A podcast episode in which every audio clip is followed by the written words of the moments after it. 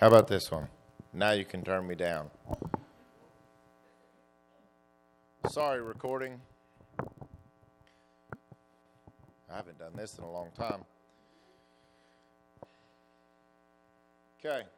So it flooded the shops, 87 mile an hour wind, flooded the shops and the boardwalk. It tore up parts of, or it tore up trees and parts of the Tiberias war, uh, boardwalk. Today's ships can handle hurricanes and heavy winds, but they were not in today's ships. They were, uh, but they were in something a little bigger than a John boat with a sail on it. Let's be honest. I mean, they didn't have outboard motors, so a sail in 87 mile an hour winds, even if you take it down, you can take it all the way down, but it's still going to catch some wind. And if you notice, it says that the, a great storm and the waves beat the ship so that it was now full. So not only are they having to fight the wind and the waves, but it's filling the boat with water. Boats are not made to have water on the inside, the water stays on the outside. They float better that way. So the boat was getting full of water, and yet Jesus slept. So, did he not know that it was coming? Why did he sleep through it? Was he caught off guard by it? I don't believe that he was caught off guard. I believe that he knew for a sec. Just as soon as he sent them out on the ship and he stepped foot, he's like, We're going to get right in the middle. It's going to be so bad, we can't go any other way. We're just going to be stuck there. And we're going to see how they deal with it. So let's go over to Deuteronomy 31, verse 6. Normally, I'm the one that uses or jumps around a lot, and then I think it was Friday or Sat or I preached Saturday. Brother Sam was jumping around, and then I stuck with one scripture. I just thought it was kind of funny that I stayed in one spot, but I'm gonna make up for it tonight. We're gonna make sure everybody knows where everything is. 31 and 6 Be strong and of good courage, fear not, nor be afraid of them, for the Lord thy God, he it is. Yep. He it is that doth go with thee. He will not fail thee nor forsake thee. And Moses called unto Joshua and said unto him in the sight of all Israel, Be strong and of good courage, for thou must go with this people unto the land which the Lord hath sworn unto their fathers to give them, and thou shalt cause them to inherit it. And the Lord, He it is that doth go before thee. He will be with thee, He will not fail thee, neither forsake thee. Fear not, neither be dismayed. In two verses, multiple times, fear not, I'm going before you. Don't worry. Whatever happens, I'm going to be there. I'm going before you. I'm not going to be behind you to watch what happens. So, one reason I think that Jesus might have been a little aggravated was most of them knew this. They weren't going out there blind, they were taught these things since birth. And they just go, oh, well, this is the one time that he's going to be behind me and be asleep. Why would you sleep during this? You said you'd go before me. Psalms 37. Whoops, wrong one. Psalms 37 and 25. I've been young and now am old, yet have I not seen the righteous forsaken, nor his seed begging bread. Now, we talked about this Saturday about how we become His righteous. What is it that gives us our righteousness? It's nothing that we do in and of ourselves, it is only through Him. So, not only is our righteousness come through Him, but I've never seen the righteous forsaken, nor his seed begging for bread. So, why would they now need, or why would they now be forsaken?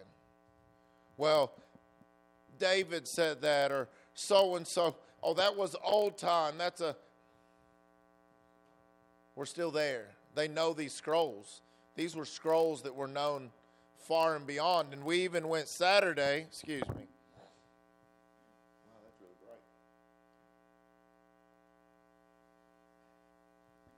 Saturday, we talked about how he doesn't change. Same yesterday, today, and forever. So th- this still applies to us too. Isaiah 54 and 10. Some of y'all should know some of these. Isaiah 54 and 10. For the mountains shall depart and the hills be removed, but my kindness shall not depart from thee. Neither shall the covenant of my peace be removed, saith the Lord that hath mercy on thee. Some translations where it says kindness says, My love will not depart from thee. I mean, it can go hand in hand, but love kind of gives a different. You can be kind to somebody and not necessarily love them. I mean, I can hold the door for somebody and it be a complete stranger and I don't know who they are. Who knows? But if, if, if, if somebody told you, no matter what you do, the mountains will crumble, the seas will dry up, but I'll still love you.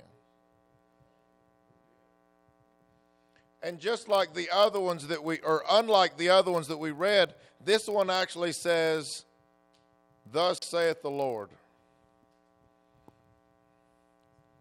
It's written right here. We talked about, Saturday, we talked about why they did not use the aleph because every uh, Hebrew letter has a numerical value, and aleph was saved because it's the first is saved for the most important, the Elohims, the Adonais.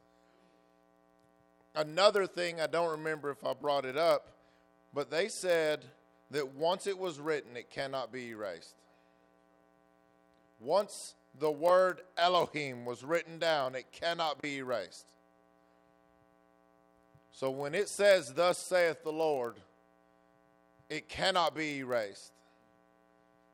So everything around you can fall apart, but Jesus still loves you. He still has mercy on you. He never said that you won't have storms. He never said that it was going to be easy. We've all heard this quote, but the Bible doesn't actually say it. But we've all heard God will never give you more than you can handle. But that's not true because what's the point? If God's going to give you something that you can always handle, you will never grow.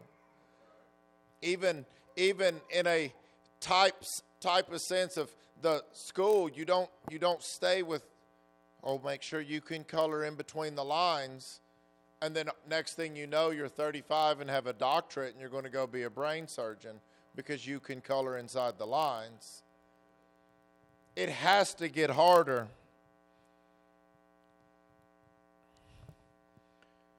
Bear with me. My voice is, today, my voice is shot. I know why, but if you can handle it, why would you need Him? There are three, st- three types of storms that we will face. The first type that I want to talk about are perfecting storms. When God allows a hardship in our lives to make us stronger spiritually, Job went through a perfecting storm. Let's go to James 1. Oh, I didn't cheat on that. Let's go to James 1.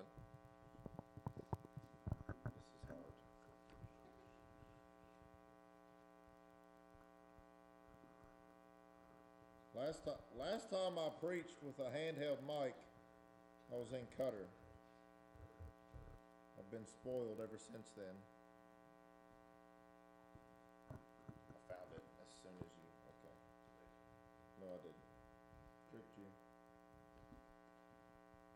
better if you look on the right side there, bud.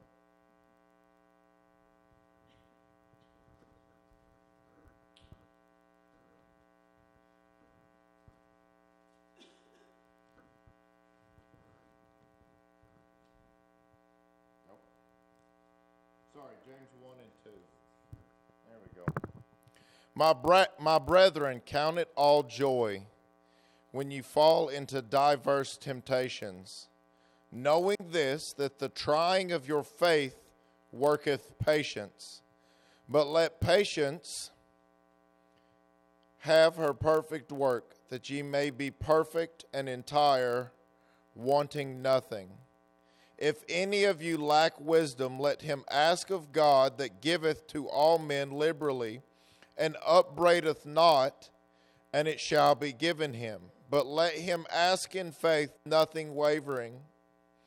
For he that wavereth is like a wave of the sea, driven with the wind and tossed.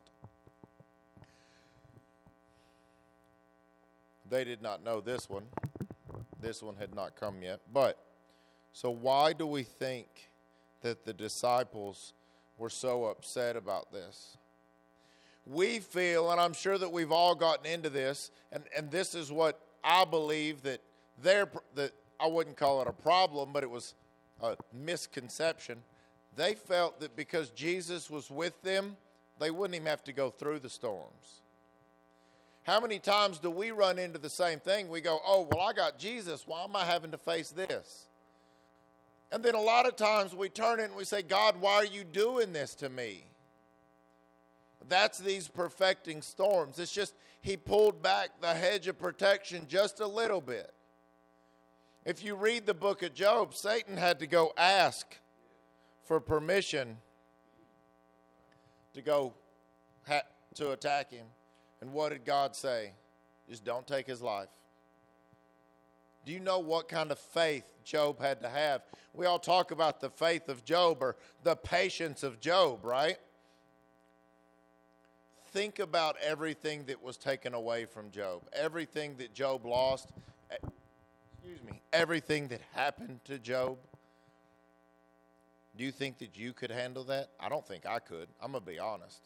There's no way Job could have handled it with or without God. So going back to that, that common misconception quote about God's not going to give you anything that you cannot handle, Job would beg to argue.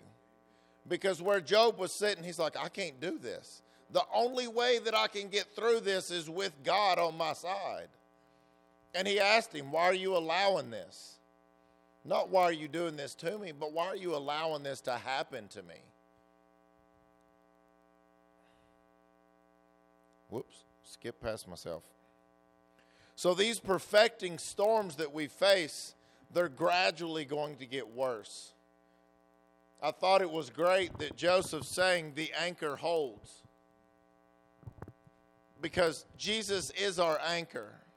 And we need to, when we are in those storms, and the only way to, to see is just to look up. When you're in the middle of it and you can't even see your hand in front of your face because the rain is just so dense and you feel that there's nowhere to turn and you see the water coming in the boat.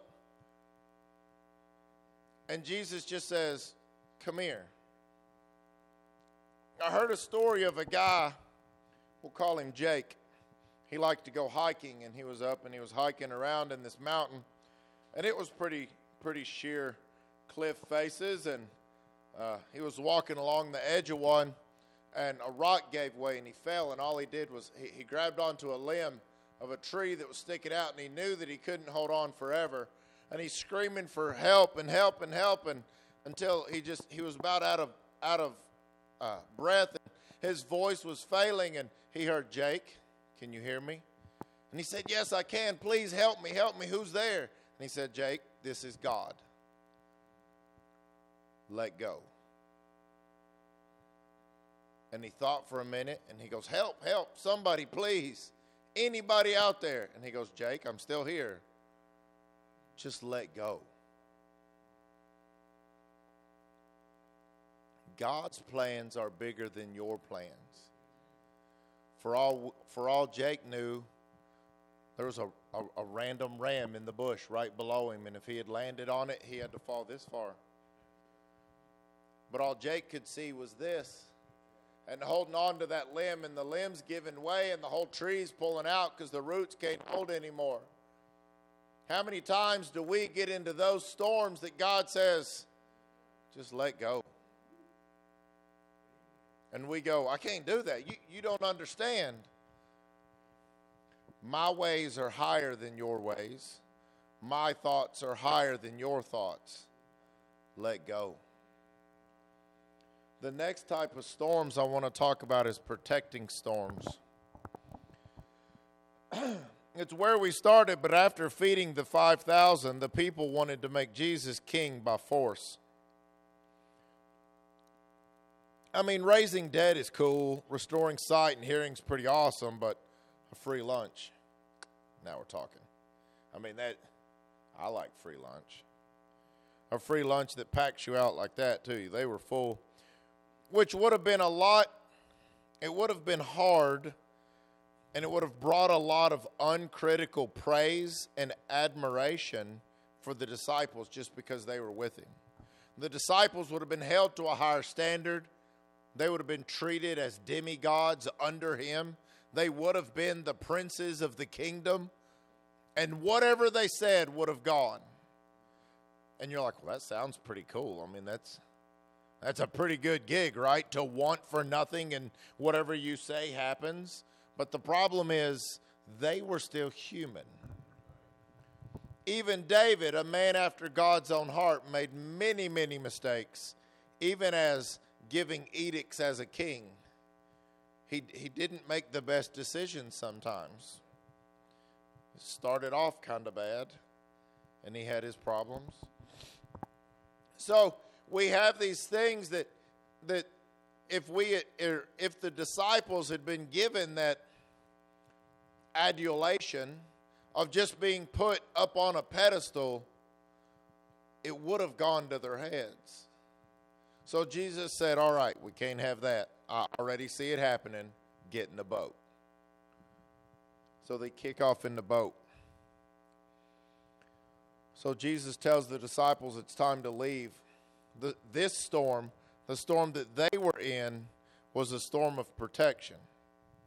So think back through what's gone on in your life and the storms that you've been in, just off of these first two storms that we've talked about.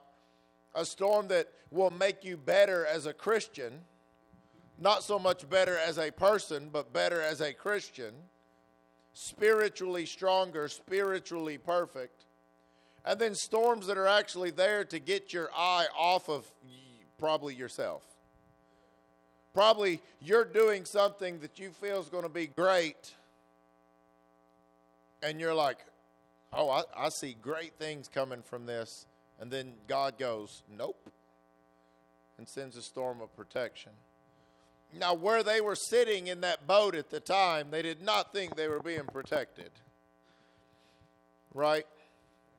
where we're sitting, like when I got laid off in 2020, I did not think that I was being protected. I was very angry because I was like, why would you do this to me? But now I look back at it and greater things came of it.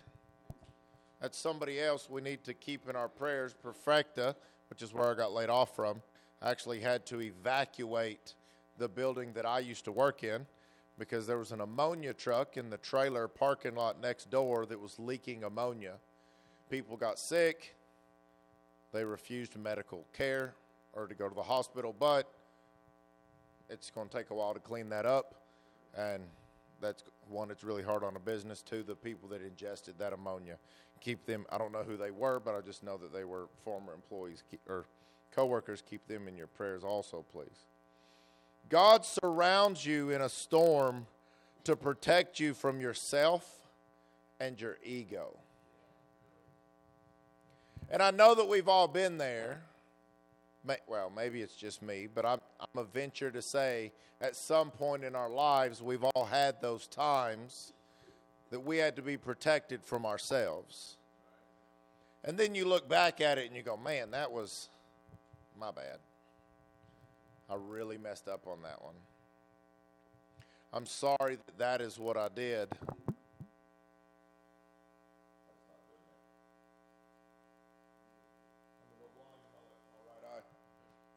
Every time I lean in, it hits me in the face.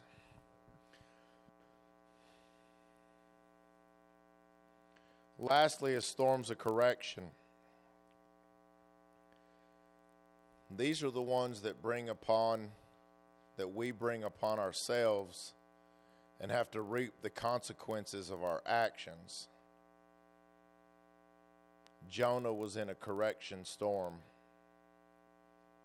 He brought that upon himself by trying to run away from what God had told him. Let's go over to Jonah. That's a fun one to find. It's a nice small book. Hidden right here in between Obadiah and Micah. Bless you. So I'm sure everybody's read the book of Jonah. It's not hard, it's not long. It's four rather short chapters, one being the longest. So we'll just kind of skim through it. We don't have to read the whole thing. So Jonah was, God told him right up here at the beginning, verse 2 Arise, go to Nineveh, that great city, and cry against it, for their wickedness has come up before me. But Jonah rose up to flee unto Tarshish, verse 3, from the presence of the Lord, and went down to Joppa, and he found a ship going to Tarshish. So he paid the fare thereof, and went down into it to go with them unto Tarshish from the presence of the Lord. I'm going to help you all out a little bit. You can't run from the presence of the Lord. No matter how hard you try, no matter how good you think you are at hiding, Jesus is there. That's both encouraging and, and discouraging sometimes because you're like, I really needed to get away, but you didn't need to get away. So if we follow along, he gets on this ship. They hit a bad storm. And something that I found kind of funny about it they're in a bad storm that's so bad the people of the ship are throwing all the goods overboard to make it lighter to sit higher in the water. But where's Jonah? Asleep by the wall. And then they come down and they actually call him, because they don't even know his name yet, they call him O Sleeper. That's just what they referred to him as, is the sleeper. They're like, you know, do you know what's going on? Pray unto your God. And he's like, Well, I don't even have to pray. So they cast lots to find out what was wrong, and all the lots said that it was Jonah's fault. And Jonah's like, You're right. Like, Well, how do we fix it? He's like, Throw me over. And then they're like, Well, we know it's your fault, but that's kind of, that's murder, man. They actually say, Don't let the blood be on our hands. So they throw him over, and it says, that God prepared. Now the Lord had prepared a great fish, verse 17, chapter 1. Prepared a great fish to swallow up Jonah, and Jonah was in the belly of the fish three days. But if Jonah hadn't have done this, everybody wants to talk about how bad Jonah did. If you read verse 16, so we go on back, we'll go back a little further. It says, The men were praying to their gods each one to their own God. But what does verse 16 say? Then the men feared the Lord exceedingly and offered a sacrifice unto the Lord and made vows. So even in Jonah's disobedience, God made a way for the rest of the guys. Even th- maybe it was because they were so scared they didn't want to be thrown over, but God's ways are higher than your ways. And if you also pay attention, it was about as soon as he hit the water, the storm stopped. It also says they were trying to row back to shore but couldn't. The storm was so bad that all the men couldn't even get the rowboat going. Even in a storm, if you're able to get the sail up a little bit, it'll help you go in one direction or the other. So the only way that I, I can really think about it is they were in the middle of like a hurricane. So the wind was coming from all directions because God told it to. So it's whipping them around and they have nowhere to go. And Jonah's like, just throw me over. And it ceased instantly. So he gets in, he gets in the, the fish. And it says multiple times prepared. Verse 3, I mean, chapter 2, chapter 3, chapter 4, prepared, prepared, prepared. God prepared all of this. So, all of verse 2 is Jonah saying, I'm sorry. I mean, chapter 2 is Jonah's prayer and the Lord's answer. And then at the end of chapter 2, and the Lord spake unto the fish, and it vomited out Jonah upon dry land. And the word of the Lord, verse or chapter three, verse one, came unto Jonah the second time, saying, Arise and go unto Nineveh, that great city, and preach unto it. And preaching, preach unto it the preaching that I bid thee. So Jonah didn't even have to think about what to say.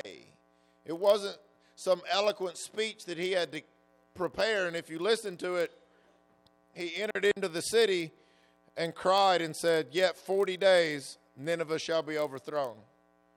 That's a pretty short message, but it got the point across.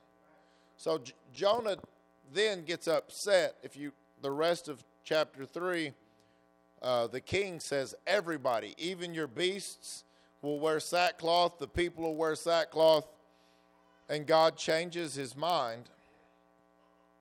And God saw their works that they turned from their evil way. And God repented of the evil that he had said that he would do unto them, and he did it not. And then Jonah got mad. Jonah went there expecting for God to rain down hellfire and brimstone and destroy this city. That's the only way to put it. Jonah went expecting complete and utter dissemination, just burn it to the ground. But God did not do that. God said they did what I asked them to do. They turned they repented, so I'm a repent. Repent just means to turn around and go the other way. So God does and does that. So Jonah's displeased and he, he walks away and he goes and he sits in a in a by a by a brook and God sends a gourd. The gourd grew overnight. Don't know how many people have grown gourds, but they generally don't get four plus feet tall. They also don't stand themselves up very well. God's gourd did. And it sat there and it gave him shade. And he's like, oh man, that's great. And then God sent a worm to kill the gourd. And then Jonah gets mad about the gourd. And God basically tells him, Why do you care so much about the material things when let me see where it is. It said something like 16. And it said to the Lord, that's. I should not spare Nineveh, the great city, verse 11, chapter 4, wherein are more than six score thousand persons that cannot discern between their right hand and their left hand. But Jonah was more mad about the gourd. How many times do we get hung up on the material things and not look at what God just did? Look at what God just brought you through. I bring it up a lot. I have a lot of coworkers that just, oh man, today's a horrible day and this and that. And I'm, and my big boss came and talked to me a while. It was a couple months ago. And he's like, you know, how are you doing, Matt? And I was like, yeah. I always say, um, what do I say? Living the life. That's what I say. See, Sister Bethany knew it. I don't even know what I said. But he, uh, he said, I, he said, I love when you say that. And I said, Well, I think a lot of people have forgot what it's like to not have a job. I think that that's really when you work in a place like Cessna Textron that has pretty decent job security, especially the way that we're going right now, they forget what it's like to not have a job. They forget what it's like to have a family and not know where your next paycheck's coming from. And he was like, You know, I, I've, I've never really thought about that, but I can see. I was like, I've never met so many unhappy, blessed people to be getting paid what we get paid, to have benefits like we have, and to complain about it. You could have no benefits and be at home hungry. But here you are.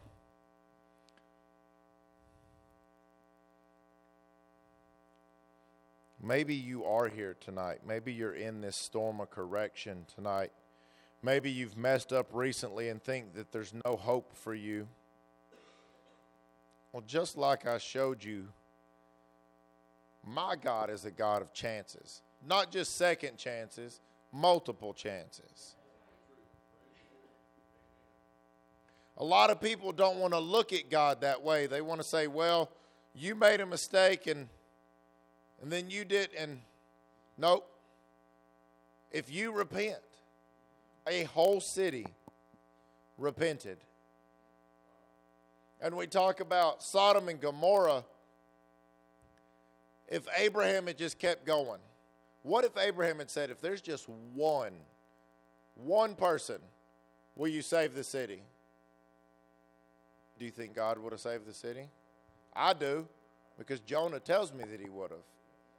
Because there wasn't any righteous in Nineveh until Jonah went in there and told them, You're all going to die in 40 days. There was no righteous till Jonah walked in, and God saved the whole city because they did what Jonah said. So, what if Abraham had kept going? What if you kept going? What if you prayed for that person that bugs you every single day, day in and day out?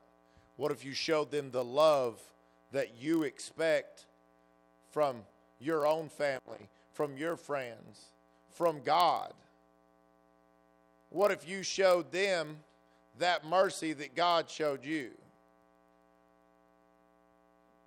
This is a storm of correction for many of us because we look at something bad that's happened to us and we just go, oh, well, they don't deserve it. Well, neither did you. Hate to break it to you. Not a one in here deserved what Jesus did for us and the grace and mercy that we get. Lamentations 3 22 through 23. It is of the Lord's mercies that we are not consumed, because his compassions fail not. They are new every morning. Great is thy faithfulness. That doesn't say it's because of the Lord's mercies or it's of the Lord's mercies that we're not having a bad day, um, or that our car didn't start this morning, or that we got the sniffles. It says that we are not consumed.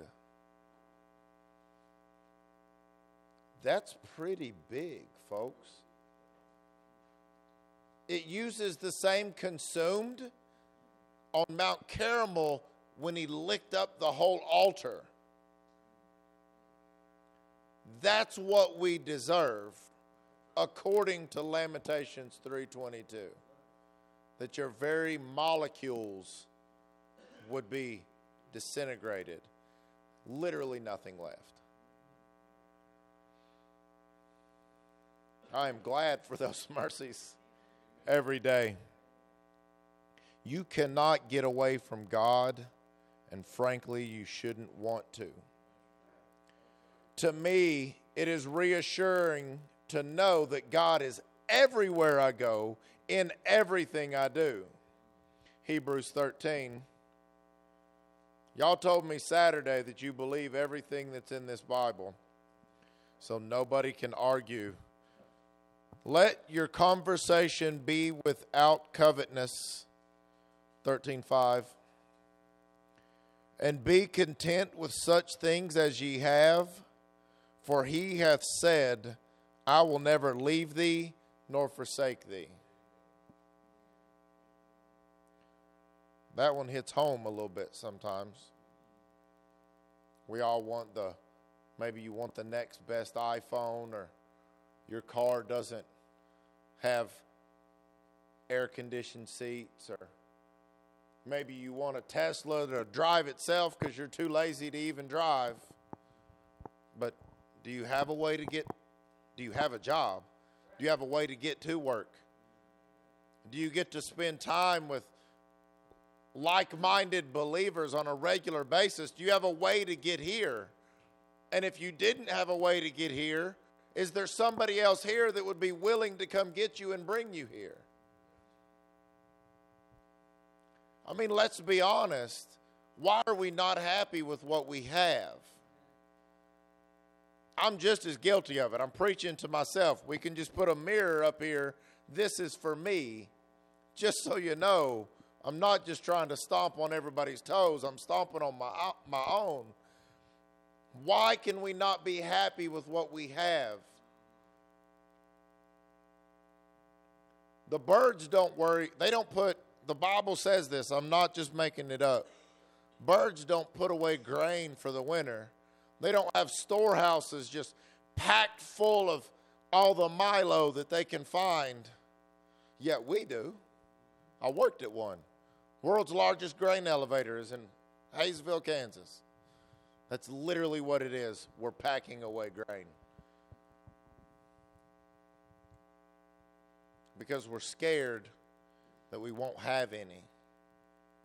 Maybe not you packing away that grain, but we as mankind are scared and don't believe Hebrews 13:5 or way back here at the beginning in Psalms both of them said that they will never leave you nor forsake you. That's both sides of the Bible. It's not just a New Testament God that's loving or an Old Testament God that's just out to kill you, right?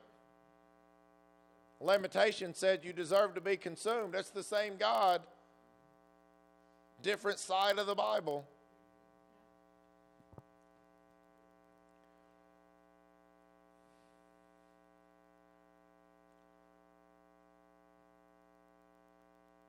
Jonah had to pay his penance.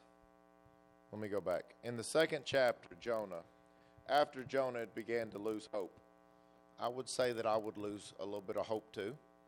Don't know how long I'm going to hang out in this fish. Probably stinks. It's kind of remarkable to me if you know how fish work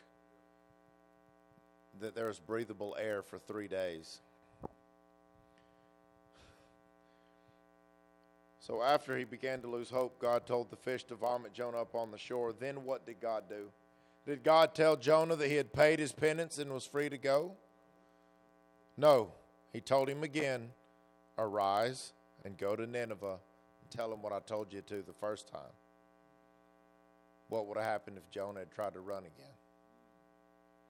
What if Jonah had been like, I was happier in the fish? Open your mouth, fish. I'm not doing it. Do you think God would let him have a third chance, a fourth chance, a fifth chance? If he repented every time, read chapter 2 of Jonah. That's all it is. He's saying, I'm sorry. I should have listened the first time. He gave him another chance. Have you ever faced this? Been told to go and do, but instead you hid and didn't? I know that I have. I multiple times have been told to go do something or go talk to someone and not did it. I've been like, well, I don't think that they'll, they'll agree. They don't, they might not even be a Christian. The whole city of Nineveh was not a Christian. The whole city. And that was tens of thousands of people. Probably close to 100,000 and some change. And God told one man to go, and he didn't. But then when he did go, the whole city repented and came to God.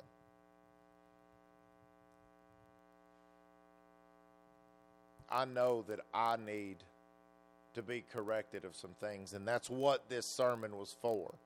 I could have easily just stood out there and preached to that mirror, and y'all just listened to me talk from the back of the church because this was for me.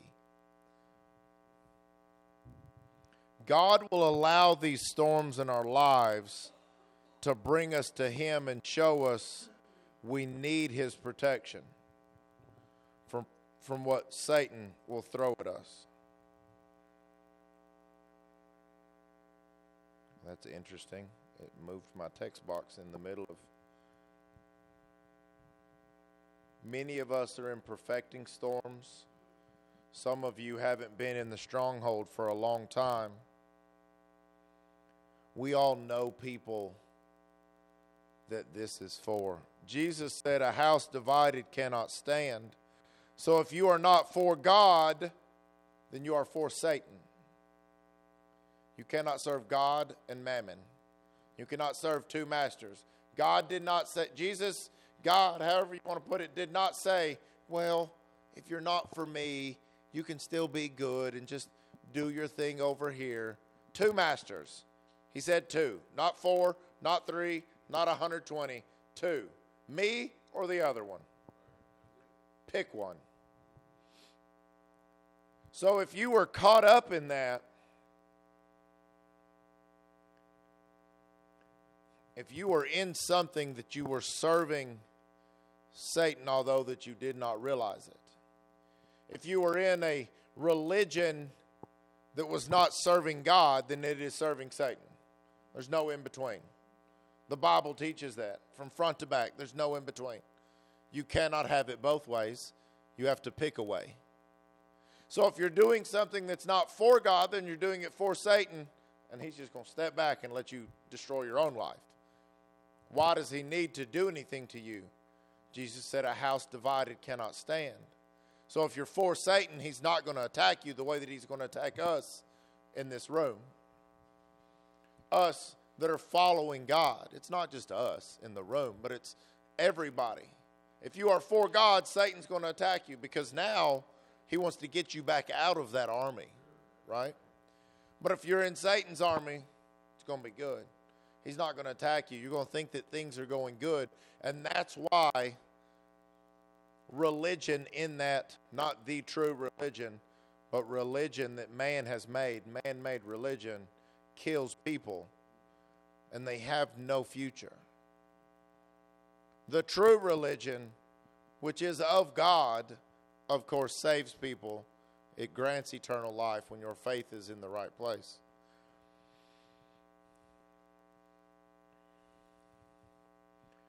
But as you're leaving the old and you're still clinging to a little bit, and you're coming into the new, and learning the truth, that's where that lukewarm comes in.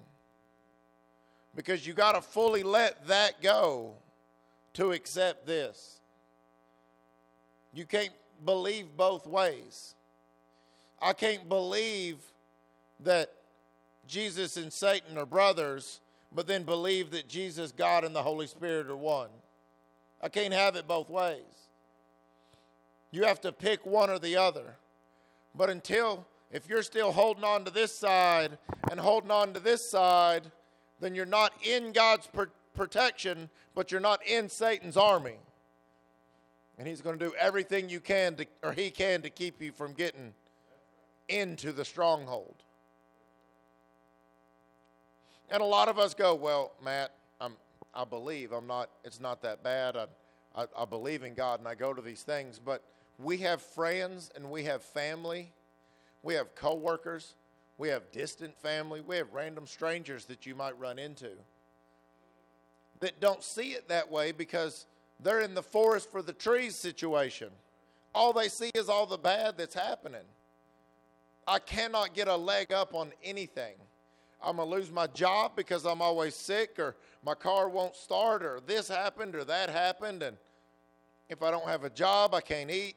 If I can't eat, I, and if I don't have a job, I can't have my house, and I'm going to get cold. Winter's right around the corner. We didn't have a lot of rain this summer, so we're going to have a lot of ice and snow this winter. And all they see is this. Whereas your, per- your perception right now, Brother Branham talks about eagles all the time. Think about the way that they see things when they're flying at 30,000 feet. That mountain is this big. When you can fly over the top of it, why are you worried about it? No matter how deep the valley is, I can just fly from one side to the other. But our friends and families and coworkers that are stuck down there in the valley, we need to pull them up and show them the bigger picture and say, look, there is a way out of what's going on. We tell them to just, well, pray and we'll pray for you. And, and those are great things, don't get me wrong. We need to pray. But we need to bring them into the stronghold with us instead of leaving them outside the door. And not these physical doors, but God Himself. Bring, him in, bring them into the fold with us. The shepherd will take care of his flock, but if you are not part of the flock, the wolves are free to have you.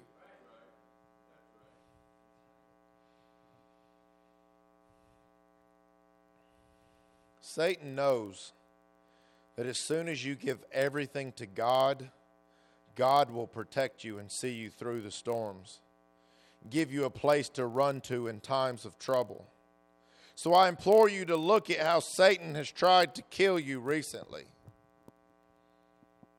Look at how the world's perspective, everything has gone wrong. And I just told you why it's happening. You're not in that stronghold.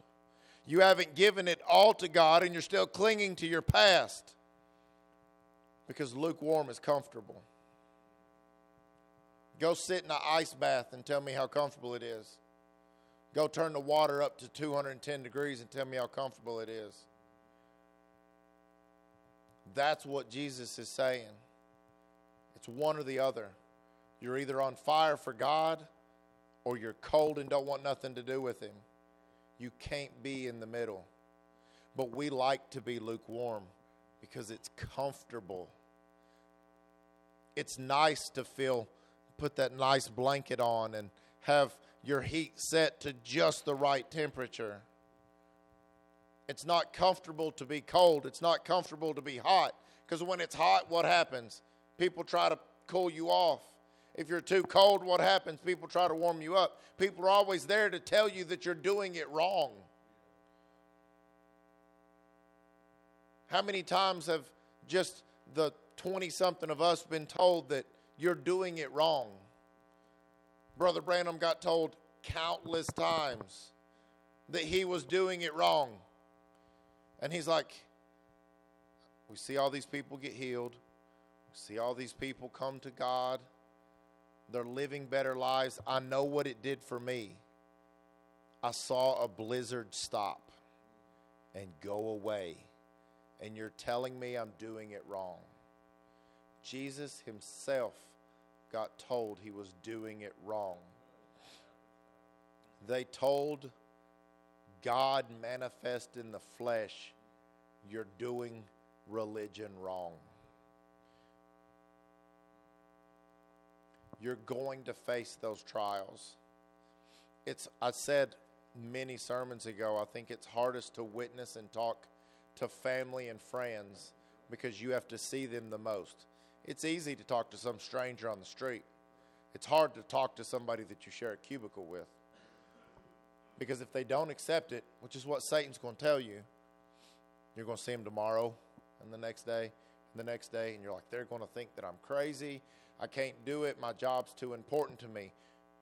I don't want to be swallowed by a fish. God's the same. If that's what will get to you, then that's how God will get to you. If that's what it takes, if God tells you to go and you go the other way, you're going to get stopped because you don't know if God tells me to go talk to the, if God right now said, hey, I need you to go to Privanos and go talk to that person that's about to walk in the door. We don't know if they're going to walk back out. That's not for you to decide. But if God says go, you got to go.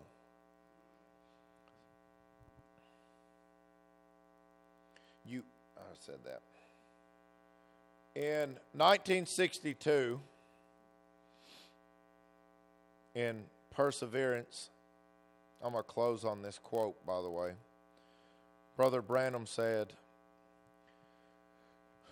cha- or, uh, yeah, chapter 25. The inside is one, one avenue, And that avenue is the same place that God set every man from Adam and Eve self will. You will to live or you will to die. Either one you want to do.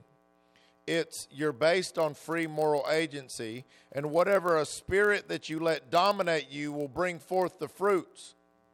Your life will be dominated by the inside and faith. So many people rely upon these five senses on the outside. They're fine, nothing against them. If they agree with the sixth sense, this soul, this spirit only can be of two kinds. One of them is the Spirit of God, the other is the Spirit of the devil. You can't serve two masters at the same time. You're wholly given to one or wholly given to the other. And if you've got the Spirit of God in you, you've got faith, and you'll believe every word that God wrote. And if you haven't, you might be. Now, the devil is not like some people think. He's mean in everything, but he's deceitful. The devil makes you think that you're right, but when you disagree with the word, that shows that it isn't the Spirit of God because the Holy Spirit wrote the Bible. And then it's got to be agreeable with the word. And remember last Sunday, just one little disbelief in God's word, Eve, Satan told her the truth, and he never denied the word being true. But that one little part of the word caused all this trouble. The woman disbelieved it because she was hunting for wisdom instead of staying with the word. When God says anything, heavens and earth will pass, but his word shall never pass away. God's word must be fulfilled to the dot, just to the very tittle and jot. It must be fulfilled. Singers and musicians can come back. If you believe everything that's in here, then you have to believe that if you're not serving God, then you're serving Satan. You have to be sold out no matter what happens, no matter how bad it seems, no matter how wrong it looks from your perspective, the one that created everything has a better perspective. Let's pray. Father, I thank you once again for using me here tonight, and I thank you for just sharing your word with your people and and showing us what you had in store for us and, and just kind of just digging down deep on each type of storm that we will face in our Christian walk. And I pray, Lord, that you forgive me for for getting so upset and and forgive me for shaking my fist at you when I was in some of these storms and not turning to you to stand in that stronghold. The storm would have been shorter. But I thank you for your mercy and your grace that is new and fresh every morning because I need it new and fresh every morning. Lord, I ask that you just plant that seed in each and every one of our hearts here today that we take this home and, and we know just who that we need to talk to. We know just who that we need to share it with, and we know, and, you, and when you tell us to get up and walk, we know just what direction you tell us to go. I thank you for using us to spread your word through this through this land, Father. And I just ask that you continually guide our footsteps and watch over and protect us. Keep that shade over us on the hot days and be our umbrella on the rainy days. Let us always turn to you when we are in the middle of these storms that we'd be willing to step out on the water when you bid us to come. I thank you, Lord, for your love. I thank you for loving us, although that we don't need it. We definitely do not deserve it. We much need it. We do not deserve it. We have done nothing to deserve your love, your grace, and your mercy. And I just pray that you be with us as we leave here today, tonight. Be with us as we come back. Sunday, the old building, just bless that face, that place, and let the fire rain down, Lord, that you feel it greatly. Let us meet you there when we show up. And I thank you for giving us your word that we may learn from it, we may read it, we may take it deep into us, and we may let that plant grow, that Holy Spirit grow out of us, that we may be the light to the world that is much needed in this dark, dark time. Let your light shine through us. Let people want that joy and that peace and that, that happiness that can only come from you, and let them want what we have. And give us the boldness to share your truths with them, no matter the outcome. I just ask all these things in your mighty name, Jesus Christ, our Lord and Savior, our Redeemer and friend. Amen.